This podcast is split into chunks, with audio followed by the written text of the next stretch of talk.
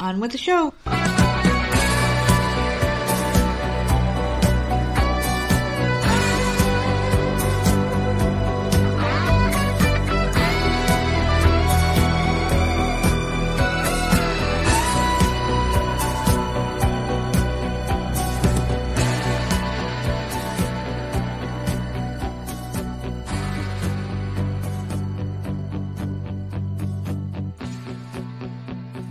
Hey, what's going on, everybody? It's another special episode of the Voices of Misery podcast. You all know my voice. I'm the nerd, and today I have a special guest, someone I've been waiting to have on the show for a while, ever since you know the idea came up. And this lady, I've been binging her stuff lately, man. Uh, it's been very, very good to keep me entertained. Here, I added another podcast to my list, and I think you guys will as well after hearing her speak today and just hearing how entertaining and awesome she is. I'm speaking about Alexis Sharde. How you doing, ma'am? Hey, nerd, what's up? and of course, you're the host of the Life Coaching Comedians podcast, which I am now a huge fan of. I absolutely love it. Before we get into anything, I want to know because this is a really cool, interesting podcast, and I don't like listening to the same thing over and over again. That's why I listen to very few. Mm-hmm. Yours has a, a very interesting take on podcasting, and it's not just a person asking questions. I feel like you got this whole like gimmick going on, and I really dig it. It's just really different how you interview and talk to people. It's like you're a counselor almost helping these people out. Can you explain a little bit about your podcast?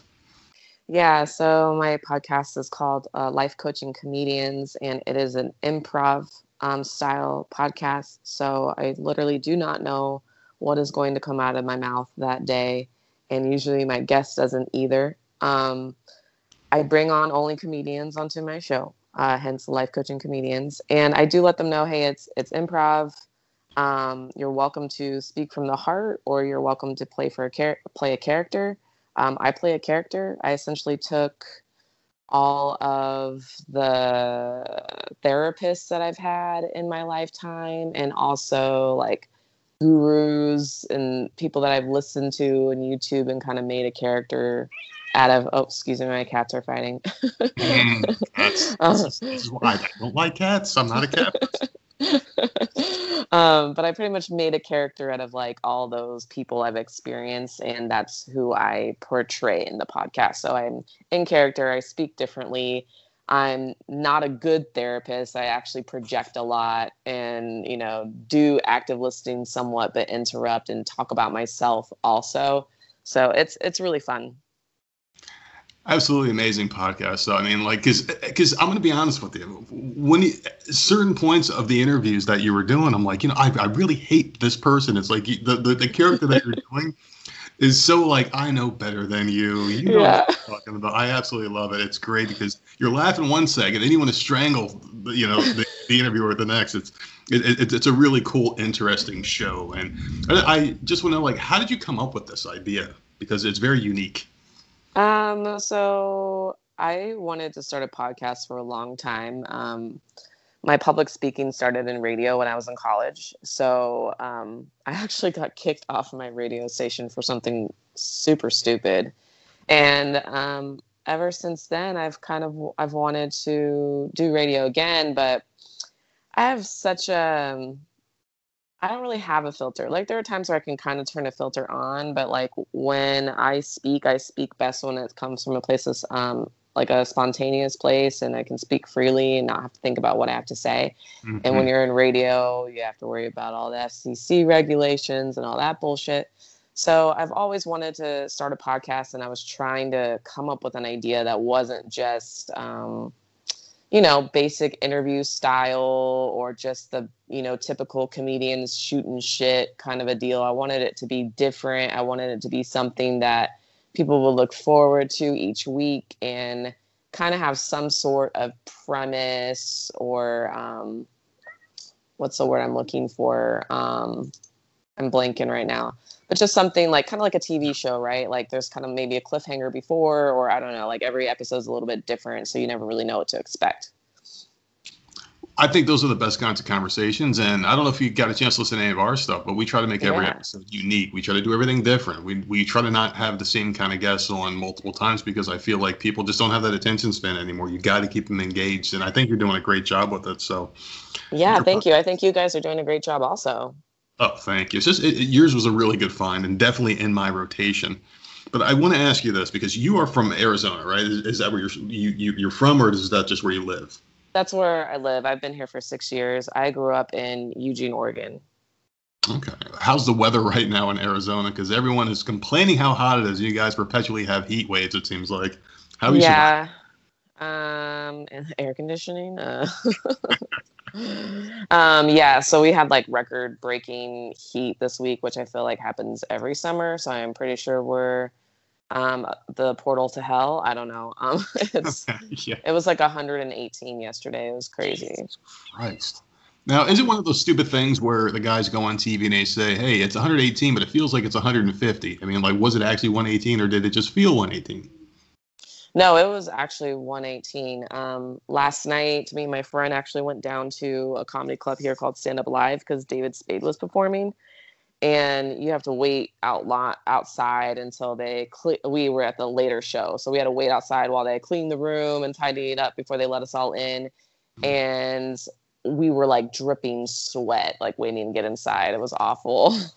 Oh my goodness! How is the comedy scene out there in Arizona? Because when I think of comedy scenes, I think of like New York, I think of California. I don't really think of Arizona. How is the scene out there? Oh, it's awesome. Um, there are about, I would say, six major venues. And then there's a lot of um, kind of shows that happen at like really cool, like hipster type bars and even like dive bars. It's a very, very supportive um, community. Um, I had actually started doing stand up when I lived in Los Angeles. And when I moved here, it was just like a whole different vibe. And everyone's very talented. Like the people that are active in the comedy circuit here are extremely talented. They're dedicated, they're driven. Um, you know, I love going to an open mic and trying new jokes and you know, someone will always be like, "Hey, like I really liked your set. Um, I thought of this tag." You know, like everyone's like building each other up and helping make each other better.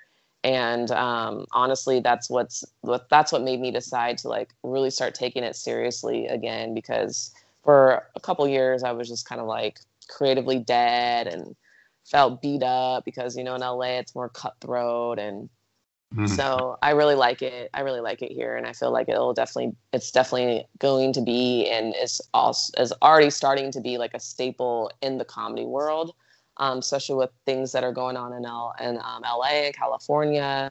A lot of um, people have been like traveling and touring to try to go to places that are open.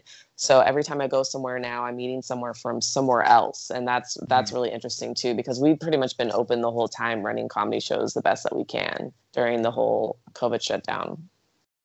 It's crazy how some states operated one way and some operate another way, and you get completely opposite results as far as like, okay, so you would think that the ones that stayed open would have these horrific results, and the ones that closed down would just be a beacon of light for everyone else to sit there and be like, hey, they did it right. but look Yeah. at states like yours and Florida, and everything was everything's fine. Yeah. crazy. Really, really just nuts. I don't want to go down that path though, because everyone's so depressed hearing about this shit, and I and I go off on it regularly. But yeah, Yeah. it's just so depressing. But still, I want to get here because there's one episode that I was binging on your podcast and I stopped immediately because I'm like, this is good stuff, but I don't want to hear it from the recording. I, I want to hear from you live because you got a really cool story. And the episode I'm talking about is the Mother's Day episode where you kind of started talking about your life and I got about a few sentences into it. I'm like, no, I can't hear anymore. I would rather hear it from you live here on the air. You've got a really interesting story. You're a single mother, and today being Father's Day, uh, as we're doing this recording, I want to say Happy Father's Day to you because you're a single mom, so you wear both hats. Yes, I do. How do you manage it? You know, I actually just wrote a joke about this. Um, I said, you know, it's it's hard to manage it because you don't know when to like take off the mom hat, put the dad hat on, when it's appropriate. And you know, the other day I went to the refrigerator to have some orange juice, and all the orange juice was gone, and I lost my shit. I said, "I'm the man of the house. God damn it! I get the last sip of juice." That's good. but I mean, like, how do you manage just being that mother? Because so before I even ask the question, what is the relationship like with the father? Is is everything good there? Is he around? No, it's it's just been us the whole time. I mean, there there are there's an open line of communication, or there was an open line of communication between them. Like I try to do my best to let her form her own opinion about him, um, but it's it's just us. Um, you know, I get child support checks are extremely inconsistent, so um, it's I've I've learned how to be. I already was self sufficient before I wound up pregnant, but I've been I'm extremely self sufficient, and it's just it's just me and her. Uh, that, that's terrible, but I mean, it, it's a story that you hear very often. Mm-hmm. More and more as the years go on, uh, you know, you hear about s- single mothers. And when Father's Day comes around, I always reach out to my sisters because my sisters were single mothers. So I say, "Hey, Happy Father's Day to you," and I and I like to say that to them because I know it means something to them. And just women like you, strong women, you, you have to appreciate the effort that goes into just having to play both roles and it's it, has got to be tough. I mean, like, how do you manage your career and, and being a mom and dad without any help? Well, you got to find people that you think would be an amazing influence on your child and trust that they will be and pay them to help you. Um, and you got to work hard so you can be able to pay that. I mean, like, I'm I'm really big on you are what you think about so if you're focused on what needs to happen in order for you to be successful and believe that that will be true, it it just it just happens. Everything just works out. So even though there are times where I've like kind of struggled financially, I've always had exactly what I needed to get by and to provide. Hmm. Um, so I really try not to focus on the times when it's tough or the tough things that come along with single parenthood um, but you know, those challenges change over time. So like now it's like I'm I'm I'm a pro- provider. My daughter's 11 now. I've been providing this whole time. You know, I bought my first home a couple years ago, and that was a huge accomplishment for me because at one point as a mom, I didn't think I'd be able to do that on my own. You know, so sure. that that broke a huge self-limiting belief for me self-limiting belief for me. And you know now there's the next self-limiting belief that i have to break through. Like there's levels to believing in yourself and what you're capable of doing. Um, so there's a lot of stuff now that is just like i've programmed in me to operate. And now it's more so dealing with molding her as like a human. I don't even really want to say molding her because i want her to be her own person but like teaching her how to navigate her emotions and like self-reflecting and looking inward so she can make good choices for herself and you know teaching her about people and you know what emotional intelligence is and how to communicate properly and all these things and so she doesn't go through like the depression and the anxiety and the frustration that I went through as a child and a young adult, you know? That's got to be tough growing up as a woman because I mean, there's so many people out there trying to take advantage of you. And oh, yeah.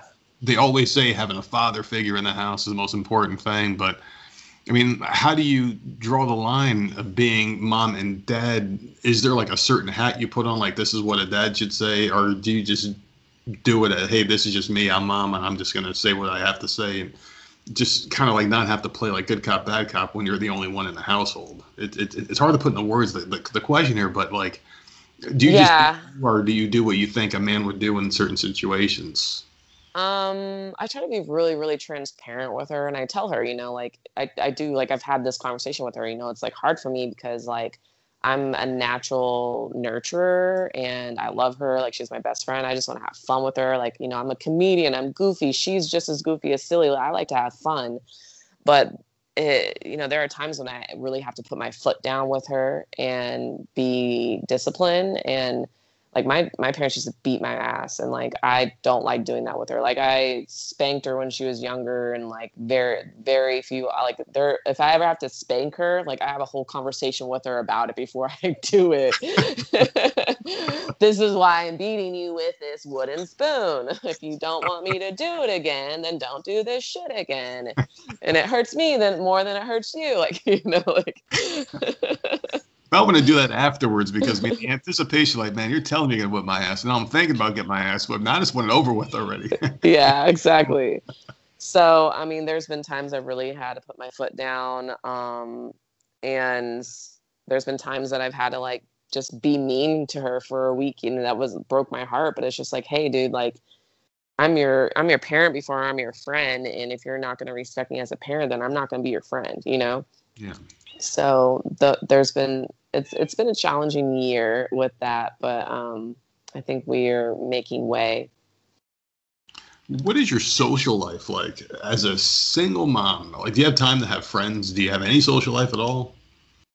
Yeah, um, I have time to have friends. I have like a a core group of friends that I met like when I first moved here um, in Arizona when I was working at um, I was working as a personal trainer at a gym called Lifetime out here, and um, I kind of developed a core group of friends, and you know we've been friends for six years, and we were all like adulting and you know everyone's married and like having kids now and stuff like that. So um, you know we don't get together as often but usually we get together for like big functions birthdays bachelorette parties gender reveals baby showers like things like that. Um, and great support system. Like i can you know if i need advice on something or whatever i can reach out. But usually i'm the one that's getting asked the advice because out of out of the friends in my group um, most of the friends in my group, um, I'm the one that has been a mother the longest, aside from like a couple others. So um, with my younger friends, usually they're like reaching out to me about like parenting stuff. Um, but uh, yeah, I would say most of my social life is actually through comedy. Um, so like a night out for me is like going to the comedy club, you know.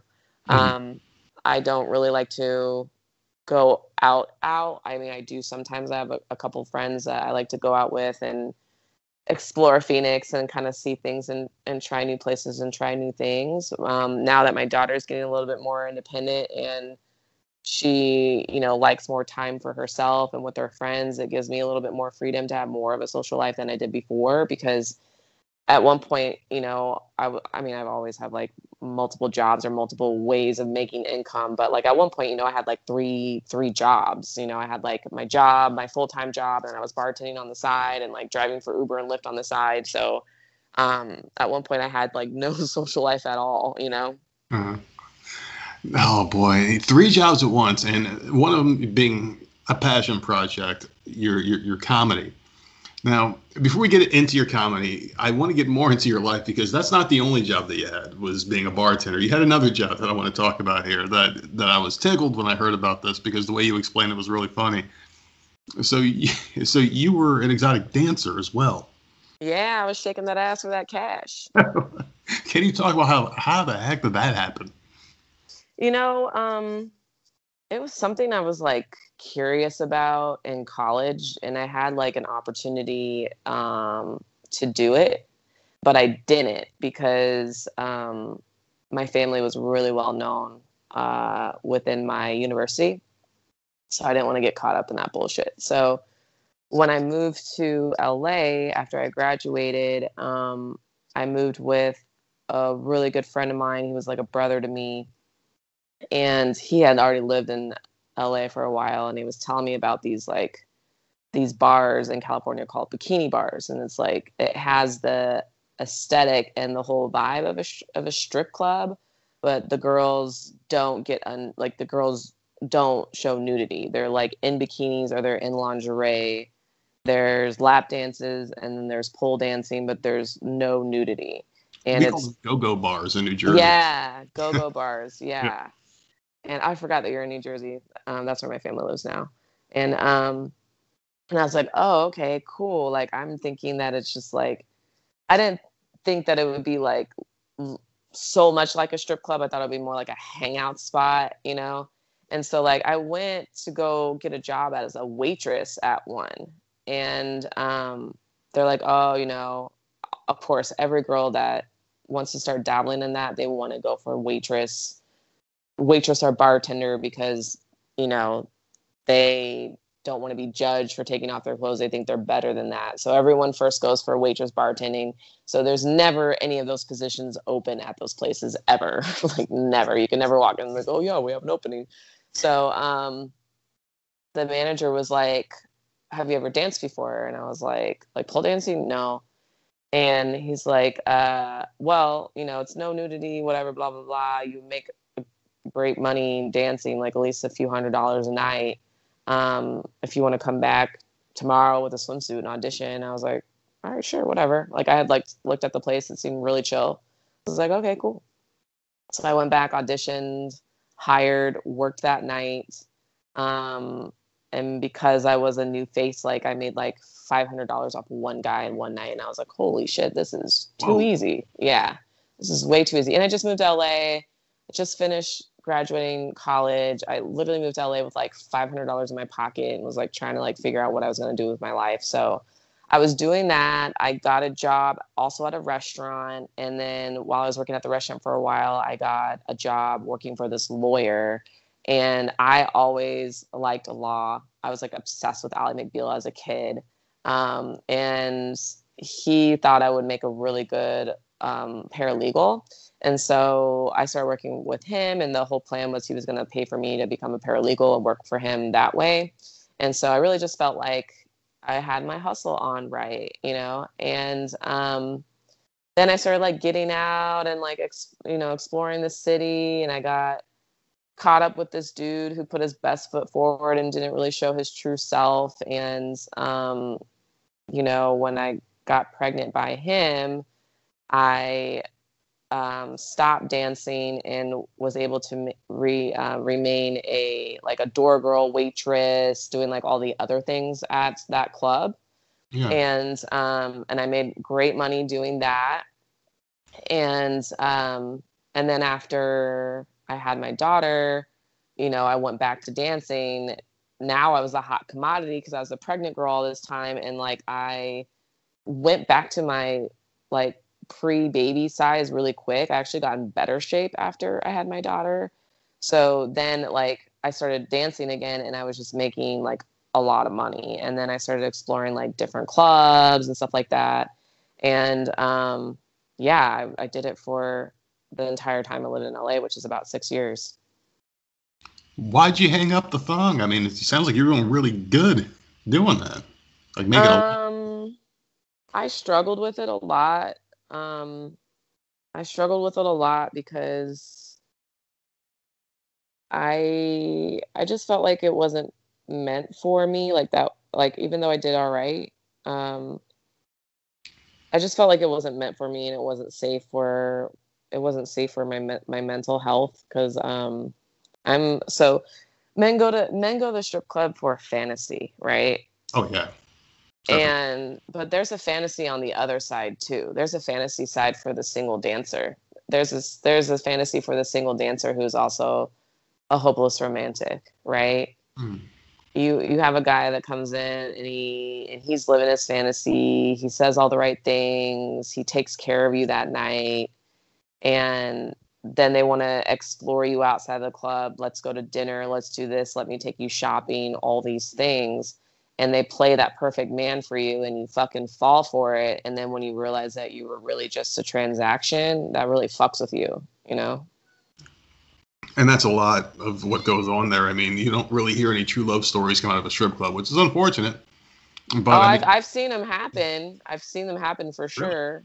Really? yeah.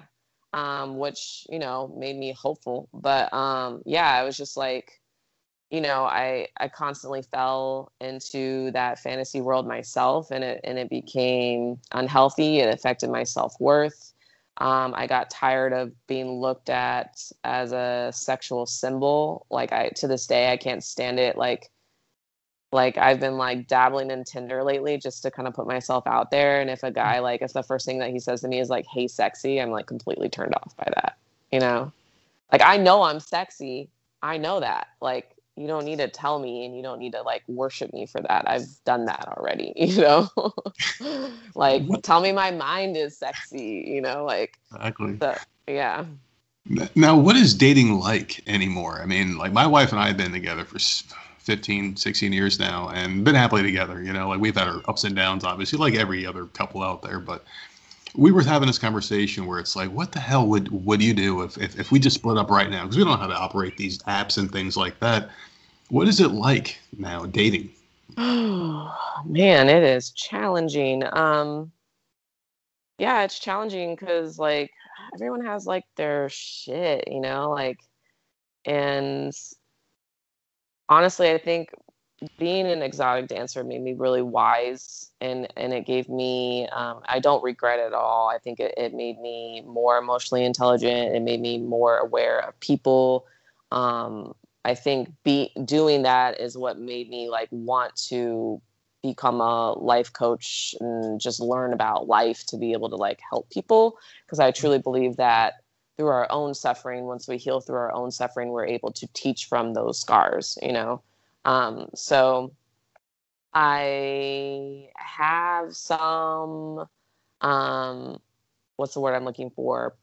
Um, probably misconceptions and preconceptions about men because I've seen them in their dark element, mm-hmm. you know, and so I try to recognize flags and sometimes I'll recognize flags and ignore them or sometimes I'll recognize them from the jump and be like, eh, I already know what energy is coming with this person so that's not it for me. Um so i had to like really take a step back from dating for a while and just like really continue to work on myself and better myself and i just try to have like intellectual conversations with people because if they can't carry that then it's most likely not going to be the person that i want to pursue or date. So um yeah i just I I don't know. I just kind of have to tread lightly, I guess. Like I try to be open, but also not not just like giving my time away to anybody. Like I try to ask more specific questions, have more insightful conversations, just to see if it's you know someone that I would be able to like learn from or, and grow with. Um, and you know, there's not there's not a lot of people out there that work on themselves, which is sad to say. That's true.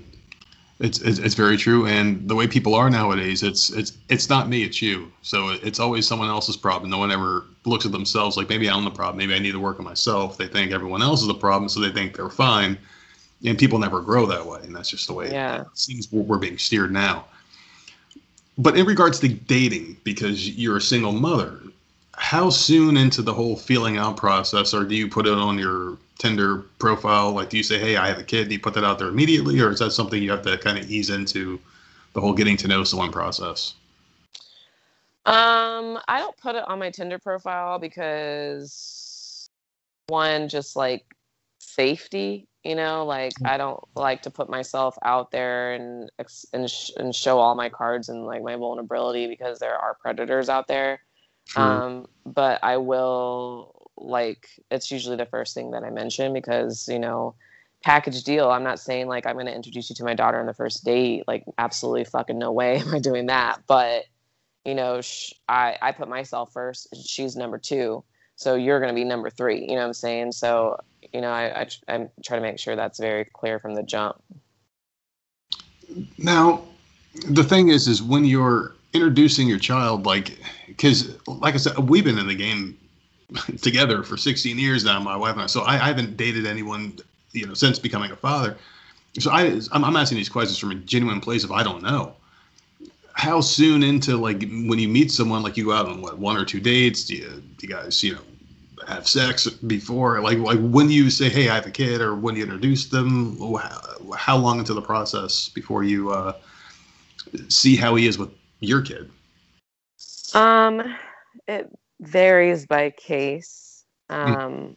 I have a pretty social life, so I've definitely done the thing in the past where like um, I've had guys I was dating, you know, be around in social settings or even come over to our house, but um, you know, I let them know, hey, like I'm not trying to be no like physical contact, touchy feely type type of stuff, you know, in front of my kid. I'm not like that. I don't like to do that in front of her.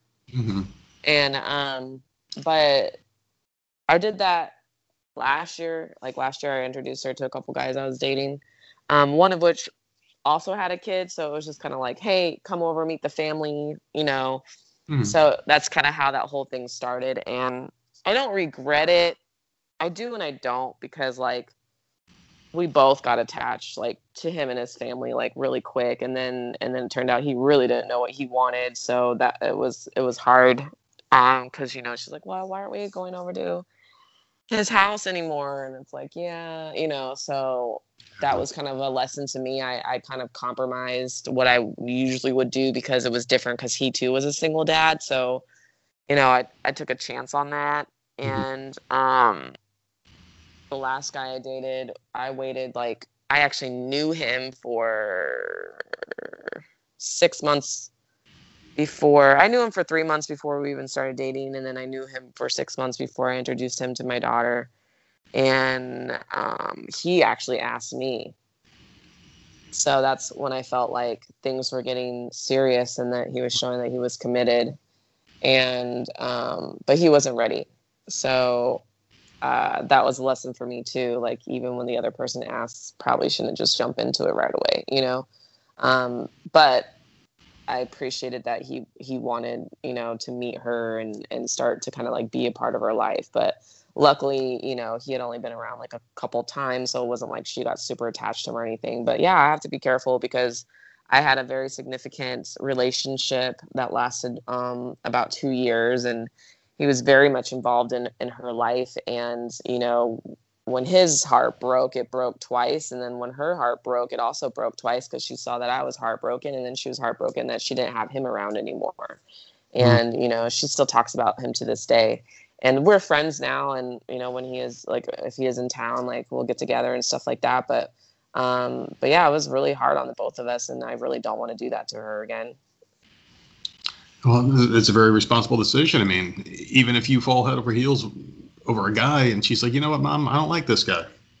like, it's it's just one of those things where it's you're you're dating two people. You got to impress the kid. You got to impress the old lady too. So I mean, it's just I couldn't imagine it. Um, so I, that's why I ask these questions about people that are dating with children in today's times. It just seems like it's so much. It's right at the press of a button. You can you can find someone. So it's there's so many people out there. I don't know if it's easier or harder to be honest with you.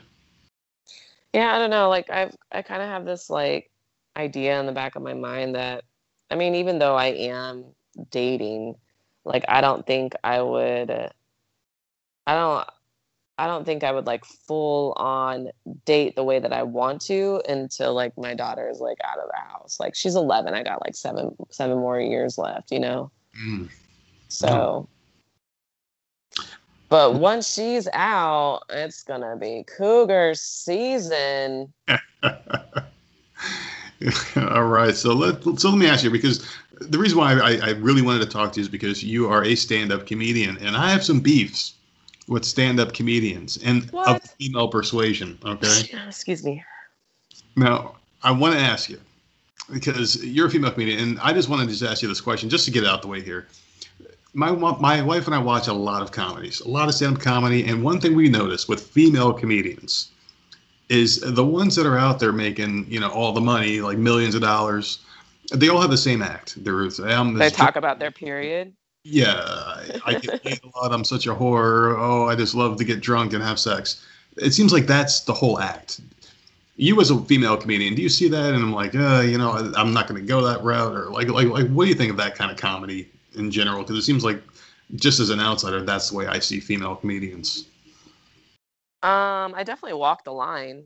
Um, and the reason why I walk the line with that is just because of my past. Um, I, you know, I think the reason why female com- comics go that way is because you're being a voice for women that feel guilty for their sexuality, you know? Mm-hmm. Um, like for me, I grew up Christian, so like I actually fun fact about me, I actually started exploring my sexuality when I was nine. I didn't lose my virginity till I was 19, but I started exploring my sexuality when I was nine, which means I started flicking the bean at a young age. And yeah. And um, because I grew up in a Christian household, um, I felt guilt and shame and all this stuff. Mm. or something that was supposed to be liberating and, and releasing energy and something that's supposed to be healthy for me, you know? Yeah, exactly. And it took me, uh, it took me, I don't know, almost 20 years to like finally let go of that and accept like my sexuality. So I think that comes from a place of trying to empower other women but also there's self-deprecating humor so that it can also just be the comedian projecting their own self-worth issues and things like that on stage. Um, i do have sexual jokes. Um, i do have some jokes where you know i i talk down about myself but it's pretty lighthearted and it and it really is funny. Um, i like i don't like to tell I don't tell. I like. I don't like to tell anything that's racist, sexist, um, you know, misogynist, uh, or anything like that, um, unless it is truly funny. Mm-hmm. Because mm-hmm. I look at comedy as a way to um, exploit truths and also to expose the ego. And when you really look, take a step back out of yourself and you look at your ego and all the dumb shit you've done out of ego, it's fucking hilarious. Absolutely you know and and that's what comedy is. Comedy is is really healing it. It brings self-awareness. It brings consciousness. Because it's everyone laughs at it because it's true. You know it's true but you maybe never thought about it that way. And so i truly look at comedy as like expanding consciousness um, but yeah to answer your question i do see it. Um, i do it sometimes. Um, but i think there's you obviously you got to have more topics in your belt to be fully relatable to other audiences than just just the woman audience. Oh, absolutely. Now, let me skip back here because you said one word that I know the people listening were like, "Oh crap!" She mentioned religion, because I jump all over this stuff. When I hear religion, I have to jump on it because I'm a big non-believer, mm-hmm. but I'm looking for a reason to believe. So I classify myself as an agnostic. The way that okay grew up where you said, you know, you were flicking a bean at nine, you, you grew up in a very Christian household, you're told that wasn't a good thing to do. How do you use that in turn, your upbringing, and how do you enforce your views on your daughter, or do you just wait for that conversation to come up, or how does that work now? Um, so I turned away from the church um, when I was about 19. I started seeing I started seeing all the inconsistencies and the hypocrisies and I just it just didn't sit well with me. And I was pretty, I would say I've always believed in a higher power, but it was more of like I don't really know what that higher power is. So I guess you can call me I guess at that time you could have called me a optimistic agno- agnostic, I don't know. Um, and then I started exploring energy and spirituality and um, actually, when I was still going to church, there was a class that they put on for us to learn other religions so we could understand other religions and how to talk to other people of other religions to like recruit them to Christianity, which is kind of fucked up. But um, I was really, I really liked uh, Buddhism. Um, I found it very um, like I saw it as a non-denominational, universal way of like speaking of enlightenment, you know. And then a, about a few years ago, um, I started kind of being interested in like rereading the Bible after like what I've learned. And um, I now consider myself Christ conscious, which doesn't necessarily mean I'm Christian. For one, I think if you're truly a Christian, you would actually try to do what Jesus did because you're a follower of Christ. So um, I call myself Christ conscious because I reread things in the Bible, and Christ was actually trying to um, teach us how to be conscious and teach us how to be self aware and show us that we all have these spiritual abilities and gifts in us and how to use them. And he was having a human experience, just like all of us are having a human experience on earth and he too did struggle with his own mind which is the biggest challenge in this life. Um, i am somewhat of a free thinker conspiracy theorist. Like i i pretty much can get with the idea that we are in a computer program and our mind is is the computer piece that fucks with us. So we can't listen to our bodies and we can't communicate to source or whatever our higher our higher self whatever you want to call it. Mm. um, so i think the story of jesus christ is is like people say before what do they say before uh, before leaving earth instructions before leaving earth or whatever it is yeah. basic instructions before leaving earth i truly believe that it, it, that is a message for us to learn how to um how to win the battle with the mind so we can truly be free so that's how i look at christianity or the bible in the story of jesus now. But i think religion has been because it's made by humans there's so many flaws and i don't think that we should put all our faith into one fucking book you know? Um, it was written by a man uh, it it was distorted by a man it was bits and pieces of it were taken out by man as a form of manipulation and control to control people. Absolutely. but if you look at it from a spiritual aspect and like i'm really big on vibrations and elevating your vibration so you can uh, heal yourself right and when I started studying energy work and reading about, you know, things that you should do to elevate your vibration, those things actually match up with the 10 commandments. So then I started looking at the 10 commandments in a different way. And it's like, it's not about this is law. This is like, this is what you need to do to keep your, your, um, your vibration elevated at its highest. So you can be the manifester and the creator of your own reality and you can save yourself. Jesus isn't our savior. Jesus was trying to teach us how to save ourselves. Therefore, he can be a form of savior because you learned how to save yourself through his teachings, if that makes sense.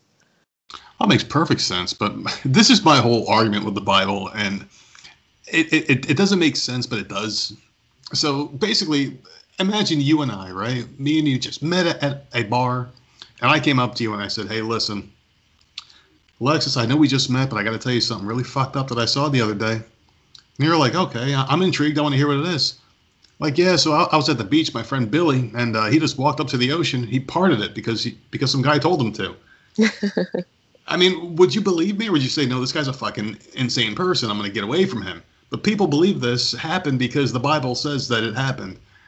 If I was to say to you, hey, man, you know what's fucking weird? I was walking down by the, uh, you know, I was walking down by the funeral home and I saw my cousin who died 20 years ago. He just got up out the ground and walked, you know, and now he's healing people. That's what happened to Jesus, right? Then he come back, he came back from the dead, and now he's like a person who can touch the lame and you know bring him back to life or whatever the hell. Mm-hmm. It, it's like you you you can say these things out loud, and these intelligent people out there, like I listen to a lot of people, intelligent human beings that you know are making decisions that our money goes to as far as taxes and stuff like that. Like people in, in government are saying, oh, you know, though this God, God is good, God is great. I, I, I just know how these intelligent people can believe in such crazy beliefs when you say these things out loud and read the book. It's just crazy. Yeah, I definitely went through. I mean, I don't know if if those specific stories are true, um, but when I started studying energy work and and learning how energy works and learning how to harness my own energy, I very I very much do believe that that is possible. Um, everything's energy. It's like like the butterfly effect, you know, like mm-hmm. me me punching a wall could turn into like a tornado somewhere else, you know, like energy moves, it's not it's not created or destroyed, it's just constantly moving and we are vessels of energy. So, you know, I I can meditate and bring energy into my body and then use that to like help heal somebody you know like like i study are you familiar with reiki i, I have heard of it but never really like did that deep dive what is it all okay. about so pretty much what you're saying all the stories that jesus did that's a form of reiki it's a it's a form of opening yourself up to be a vessel and take energy in and and store it or use it or pass it through your body so um I remember the first time someone had uh, performed Reiki on me, and it was like when I had a shoulder injury. And um, believe me or not, I was fucking levitating off the ground because that's how much energy was going through my body that my body was not touching the ground. Mm-hmm. So um, I believe I like if I was a believer when I was a kid, and then I wasn't a believer. Like I definitely believe it now, um, and that's why I say that he was a teacher of what we're able, what we're capable of. We all have the capability to tap into energy like that. What do you think it is that maybe some people just are closed-minded they refuse to believe and that's how you know they just can never unlock their potential. Like do you have to give your whole being to this belief so you can unlock it. How does it work? Um i think conditioning is what makes us believe it's not true. Um i think that when you look at the system that we're in um that higher powers on earth that are you know, quote unquote evil or only looking for profit. Um, they're really enslaving us to cater their purpose and their mission, which is money, power. And um, there's a lot of things that are introduced to us um, that come in forms of convenience that actually um, desensitize our bodies and um, calcify our pineal gland which is a gland that they don't even teach us in school because that is a gland in our in our mind that is supposed to connect us to our higher self or God, universe, source, whatever you want to call it. Yeah. Um, so we're we're every day we're in constant warfare of being able to truly be in touch with who we really are to to who we were before this human experience and who we are after and um, that's what we're struggling with every fucking day, every fucking second. I mean, the fact that we're able to communicate like this right now, like that wasn't meant to be part of this. Like, I don't think that was meant to be part of this life on earth, or maybe it was, and we're learning how to navigate through it. Like, it's just, it's crazy to me how we can like record sound and how we can like uh, capture images and moments in time when really time doesn't exist. It's a construct that we all agree on. You know, I can go on for hours about this shit. I think it's great, and obviously you're very passionate about it. And and yeah. yes, I, I, agree with you. The fact that we can have these conversations and Lord knows, been doing a lot of these things lately, or just talking to people all over the world, and it's like we're in the same room together. It's. I just wanted to point out. I just wanted to point out that the agnostics said, "Lord knows." well, I'm also living in the South now. I live in South Carolina. Oh yeah. Six years now, so. God bless your heart. yeah, bless your heart, things like that. I mean, I don't mean any of the shit, but yeah. like, you say, "Oh my God," "Oh Jesus Christ," "Oh shit," you know, like like, like stuff like that. Yeah. I, I, I don't know why I just revert to it, but I do. Weird yeah. stuff. Let's bring back the comedy here because that's something I, I really want to talk to you about. Is is the fact that we are talking about the the female comedians and, and just common tropes that I've noticed. How do you set yourself apart from those kinds of acts? How do you uh, do you tailor your act around staying different, or just do you just do you? I just do me. Um, you know, a long time ago, I stopped uh, comparing myself to other people, and it's authenticity authenticity that um, you know attracts people to you. Um, everyone wants to. There's a lot of people that don't know how to be their authentic selves. You know. Yeah. Um, and so if you're your authentic self and someone is craving to be authentic, they're going to gravitate more towards you. Other people that are authentic will recognize that you're authentic and they'll gravitate more towards you.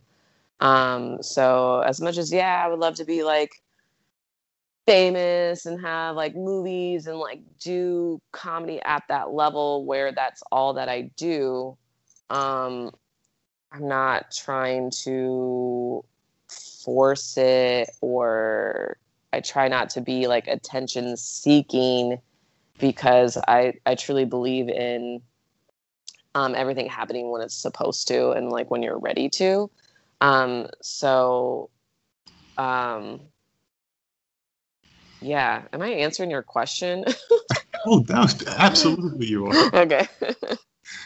that's and that's the beauty of podcasting too. And like you're a podcast host, you do your thing, you know, and uh sometimes you just start talking and you just go down this yeah. path and your brain just explodes and you just start going down. I, I want to talk about this. I want to talk about this. You, yeah. I, I get it. It's what happens. That's what makes these conversations just kind of long form things just so much better and just just more interesting to listen to. So I get you. And yes, you did answer my question beautifully. Okay, cool. so, what started your interest in comedy? When did you get bit by the bug, and who were some of your inspirations? Um, so I mean, I've been I've been a comedy fan since I was a kid. Um, but I so when I moved to Los Angeles, um, the goal was to get into um, TV. Like I wanted to get into TV hosting and also like into radio in LA. Hmm. And I got a job with this company and was doing like interviews and things like that. And we were posting up these videos on YouTube and I had haters, man. I had haters that, you know, said some really mean things and said that I was a terrible interviewer. And um, one of my coworkers slash kind of like manager type figure at the time was like, he's like, um, no, dude. He's like, I think you're great. You you have so much potential. You're natural at it, but obviously you always want to work on your craft and and continue to learn and be better. So he's like, maybe you should just start taking some classes. Like, why don't you do like an improv class or something like that? Hmm. I was like, oh, that's a good idea. So I started looking into improv classes, and I um, I got enrolled at um, Upright Citizens Brigade, which is you know a comedy school in LA. Mm-hmm. Um, and I started taking improv comedy, fucking loved it. And then I started taking sketch, uh, sketch writing, um, script writing, sketch writing, comedy. And oh my god, I fell in love with my teacher. He's he's just oh my god, I would I would marry him today. I don't know what it is about him. I love him so much. I still follow him on Facebook, and I'm like, hey, daddy, how's it going? but um, I always loved to write, so it was cool to like finally learn how to script write, and then that's kind of like got me into producing stuff. So then I started kind of like producing my own little short films and things like that. And then I was working um, when I there was a point in time uh, when I lived in LA where I probably didn't dance for like about a at least like six months to a year, and I started working at a restaurant um, right down by the Staples Center, which is like where the the, um, the Lakers play. And um, I did really well there. Like on game nights, I would make a couple hundred dollars, you know, a night, which was like what I would make dancing. It was a lot harder work, but it was better for my mental health. And um, and I worked with a lot of actors and people that you know were doing that kind of thing. And there was this girl um, named Cassidy who was a comic, and so when her and I started talking, she was and like she was just like, "Dude, you're so funny!" Like da da da. She's like, "Have you ever thought about doing stand up comedy?" And I was like, uh, "No, not really." But like, I love I love comedy. Um, I like imp- I've like, done improv. Um, I like writing. So she's like, "Let me help you write your first five minutes." And I was like, "Okay." So she literally like pulled me into it, and and we sat down. She helped me write my first five minutes, and I pretty much took that five minutes and just kept adding stuff to it. Like those original five minutes, I still perform to this day. Um, but now I can perform. You know, I would say I'm probably close to performing like a solid 30, like a tight 30, but I could probably do like a 45. You know um, and it's taken me 10 years to get there you know so um, yeah that's how it started i had a friend that saw it in me and she pulled pulled me into it and then i tried it and i loved it and i just never stopped and now how can some people out there that think they're funny differentiate themselves because some people are like school funny where you can tell the funny fart joke or you know hey this teacher looks like this as opposed to telling jokes to people all around the country all the time as your main job and being funny and appealing to a mass audience how can they tell the fact? Because you have to weed out a lot of crap in comedy. I'm sure you've seen it. People coming in thinking they're funny, open mic nice, and they just bomb. But to their friends, they're funny. How would you like tell someone, hey, maybe you're not funny, maybe you're not good for this? I would never tell anyone that they're not funny. Um, I comedy is an art form. Um, it is very subjective. Um, I think everyone has the potential to be funny. Um, again, it comes back to being able to step back and look at a truth and or look at something and find out what's funny about it and then be being able to speak about it in a way that's relatable so i mean there's a lot of com- comedians that personally are not funny to me that are extremely successful and they make way more money than me so who am i to fucking say that they're not funny you know so um i'm very big about like not saying, "Oh, he wasn't funny." Like now, if I'm talking to a friend of mine, like I'll be like, "Oh yeah, he wasn't funny," and they know that I that I mean I didn't think he was funny, you know. Mm-hmm. But I, I don't like to say that guy's not funny because the next person may think that they're funny. Um, Now, as far as like maybe coaching someone or offering advice to someone, um, you know, uh, I think constructive criticism is great. I'm always open to it, and I don't like to offer it unless someone asks for it, um, or it's just someone that I already have that relationship with, where I could tell them like, "Hey, uh, you know, maybe try this or that, and it will hit harder." Now, you did mention that comedy is subjective, which is very true. I mean, it, because I may not laugh at something that someone says, and you know, someone else might die laughing from it. So that's just the way it is.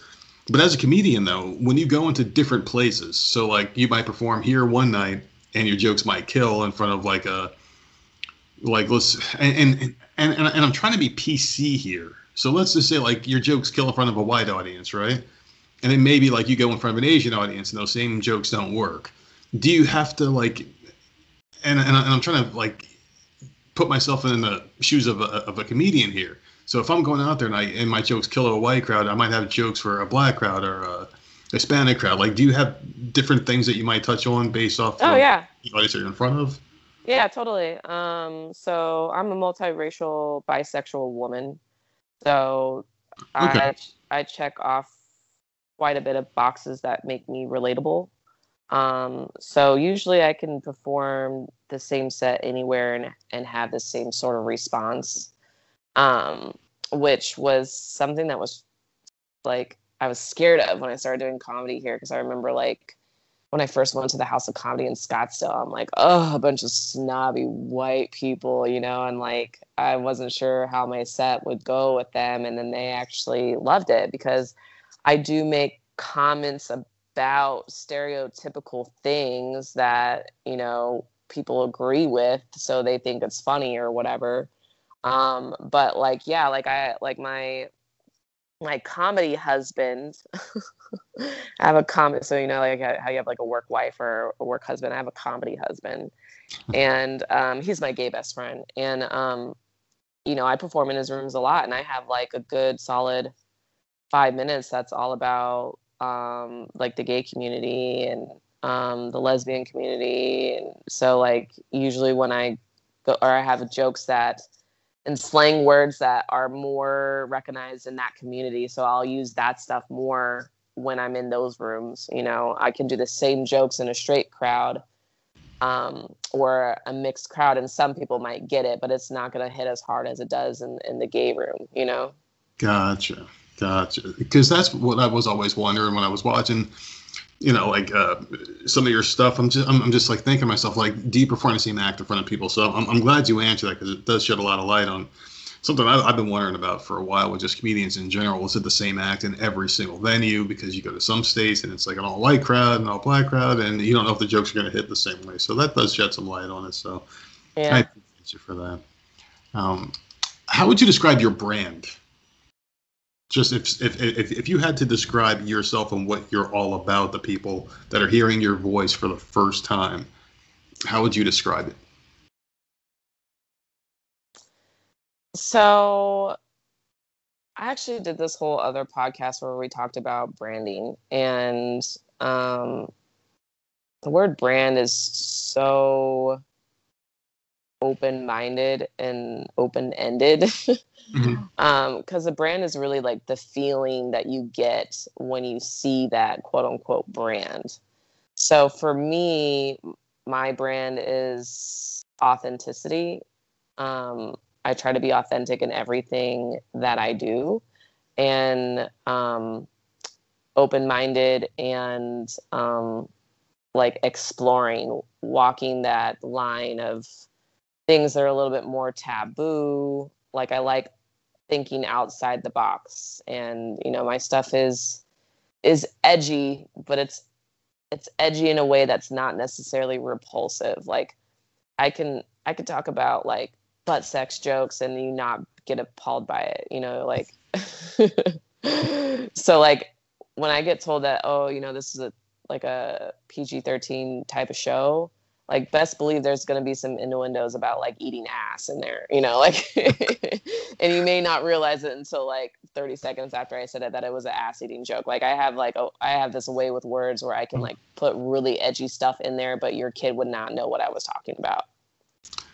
And that's an art form right there, and and that's something that and you know I I, I kind of want to get into that here is just the whole art form of being a, a comedian because you can tell a joke that kills in front of every audience, right? Give me that same joke, and I'll say it in front of the same audience, and it wouldn't hit the same way. Yeah. How how do you master that artistry of performing a joke correctly to the point where it'll kill?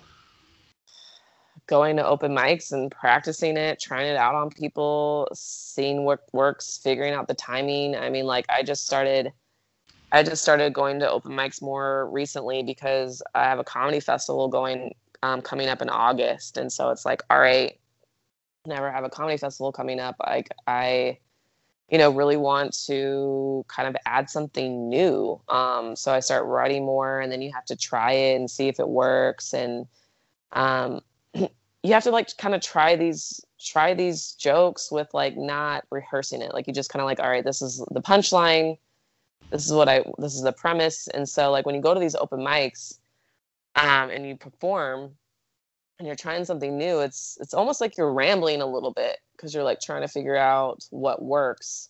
Then you have to record everything and then re-listen to it and and hear where the laughs are hitting and then figure out okay i need to shorten this or take this out or maybe i should make something here to make this hit harder and it, it really is like dissecting you have to keep performing it and then dissect it each time and i talk about this um, in my podcast because i think this is truly the reason why comedians struggle with anxiety because and depression because you know if you're looking at buddhist teachings depression comes from um, thinking too much about the past and anxiety comes from anticipating the future instead of being in the present moment. So as a mm. comedian, you're constantly going back to something that you did in the past and you're and you're judging it and you're and you're grading it and you're figuring out what I could have done better. Then you're anticipating how you're going to do it the next time. So you're constant in limbo with that art because it is not it's not a truly freely creative art because you're manipulating it to make other people laugh and for it to speak to other people. So um, I have to do other things like the podcast that allow me to truly be freely creative, where I can say anything I want, whatever comes off to the top of my head, and not have to like edit it or change it later. You know. Oh, I'm with you 100%. And yeah, I feel like it's it's a really good outlet, especially if you're a creative person and someone who has anxiety. I agree with everything that you said there because I mean it, it, it's really hard to shut it off sometimes, and instead of shutting it off, it, it's nice to express it in other you know ways and things like that. I want to ask you about your podcasting though. Like, what made you start a podcast? Was it just the fact that you just needed something to do with your creativeness, or how did this happen? You know, um, I actually started it because I was trying to be more efficient with my time and and uh, have another way to practice my craft and um, I wanted, you know, I didn't like going to open mics. You would you would drive like 30, 45 minutes to go to open mic, then you have to sit there for an hour or more waiting to get up on stage. You do five minutes, and then you drive back home, and you're you're wasting you know three four hours just to get five minutes out. Um, so for me, I looked at podcasting as a way for me to still be home with my daughter and being able to be creative. And the cool thing is, you know, I can try jokes out that I'm working on during my podcast too and see how those hit. Even though it's just one person that I'm doing it with, it's also another comedian. And I feel like if you can make a comedian laugh, then you're going to make a whole room laugh, you know? Okay. Um, even though I'm the comedian that fucking laughs at everything. so I, I usually tell people, you know, like, um, you know i might may not be the best judge because i laugh at everything but that's also just because i'm really open-minded and i don't let my own bad experiences like make something piss me off you know? Oh yeah. Now when you're doing your comedy are you a certain character? Are you yourself turned up a little bit? Or is it just you when you go out there? All of the above. It's it really kind of just depends on the type of mood I'm in and the kind of sass I want to bring out, um, where my level of confidence is. I'm definitely turned on, um, and I'm I'm kind of a chameleon when it comes to expressing because it, I really try to be in the moment, even though it's something that's rehearsed. I try to be in the moment. I try to act out a little bit more. If I'm if I'm speaking about someone else or portraying someone else's um, words that we're exchanging in interaction, I try to reflect that character. Um, so I definitely try to heighten everything. I think that's one of the things that uh, that can really be missed in comedy. And when you look at some of the professionals out there um, that turn on those act outs, that physical part of the comedy, it's equally important rather than just standing up there and you know talking into a microphone um, so i do try to turn it on more and that's one thing i've actually been working on is just kind of like working on like using the stage more using my body more just be more expressive with my face when i say certain things because all of that all that adds oh definitely does and the, as far as the current state of comedy goes do you see it getting any better, or do you see it as far as mainstream comedy just being more of a political thing where people are pushing agendas and not telling jokes and just being bipartisan about everything? Where do you see it going from here? Um, I definitely see it getting better and stronger. Um, you know, you've probably heard a lot of comedians recently say it's our last form of free speech mm-hmm. um, which I agree, along with podcasting. Um, so there's always going to be someone trying to push an agenda, you know. Um, there's that's that's always people are always going to speak their truth.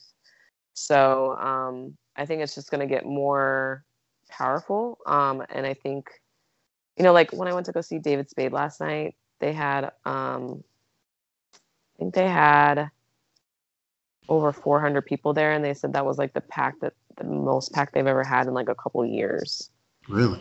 Yeah, and so like people are really starting to just not only just appreciate life, but appreciate arts and things more. Um, I, I truly believe comedy is healing and liberating. So I think people that see that and know that respect that and and want to be a part of that um, I just see it continuing to get better. And then you have like allies in the comedy world now, like, you know, Netflix and mm-hmm. Netflix shines a huge light on comedians. And um, I just, I can see it being like stronger than it's ever been, really. I sure hope so, because we need to laugh more. The past you know year and a half or so has taught us anything. It's just we see the smile, mm-hmm. and you being a comedian, you know, you, you provide that for a lot of people. So it's, it's very therapeutic. It, yeah. And it's infectious. And we need to see people's faces. You need to see these things come off and you need to see everyone smile. I think that would be very good for everyone. I do have a couple questions here in closing for you. Sure.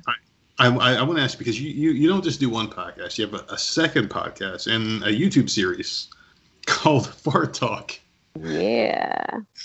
you you got to talk about this. How did this come about? oh my god. Okay, so I started vlogging in in college and I continued to vlog when I moved to LA. And then I kind of stopped vlogging for a while and then I found out I was pregnant and I was trying to figure out how I wanted to tell all my family members that I was pregnant. So I made a vlog about I came out about my pregnancy on YouTube. And this was back when YouTube had like direct messaging so people could send you like messages on YouTube. So um I don't know, I think I just got into YouTube at the right time because it was like super easy to get like a thousand views like that, you know. And um and this girl messaged me and was like um, I just found out I'm pregnant. It was like when I was further along. She's like, I just found out I'm pregnant, and I heard that when you're pregnant, that like you're really flatulent. The gas is really bad. Like, could you make a video talking about that? And I was like, yeah, sure, that's hilarious. So I made this whole video about farts while pregnant and was like talking about scenarios and recalling all these different times I farted and like how bad it was and what it smelled like. And I and I took like clips from like different movies and TV shows where there's like fart jokes and I like and I mashed them in there. and um I you know how YouTube will pick a random like thumbnail and it took like this one mm-hmm. thumbnail of me where like my mouth is kind of open and it was just like I don't know, look it looked like it could have been a pornographic like image. Just. Yeah. yeah. And I titled it Farts Are Sexy. And like I had no idea that this was gonna open up fucking Pandora's box. Mm. And um, I just posted it, kind of forgot about it. And then I signed on on YouTube and it had like 40,000 hits. Oh, and and then it got flagged for copyright so um so it got taken down because I had those clips from those movies and stuff like that. Oh. So then so then all these guys start messaging me and they're asking me questions and this guy was asking me for legit advice on he said, you know, I have a fart fetish and I really want to find a girlfriend that's okay with it and um, you know, I felt for him, so I was like, let me try to give him some like legit advice. You know, this is like probably the first time I tried life coaching. You know, and like, so I made a video and I like read his letter and I kind of like made fun of him a little bit because his grammar was like terrible. And then I like legit tried to give him advice just based off offering like perspectives. And to this video, that that to this day, that video gets a thousand hits a day. and that and that video is about 10 years old. How do you advise somebody who has a fart fetish. I mean like dude just hang out at taco bell's. I mean like what the fuck? Yeah. weird shit right there. So so then um you know time passes I, it was just a video that I made and I and I like left it alone. I think I also made a video called like how to catch pink eye and I talked about how farting in your face, how, farting someone if you're smelling farts, you can get pink eye or whatever. Mm-hmm. and um, time passes and one of my good friends, uh, you know, he's not really on social media, but he likes to do a lot of research.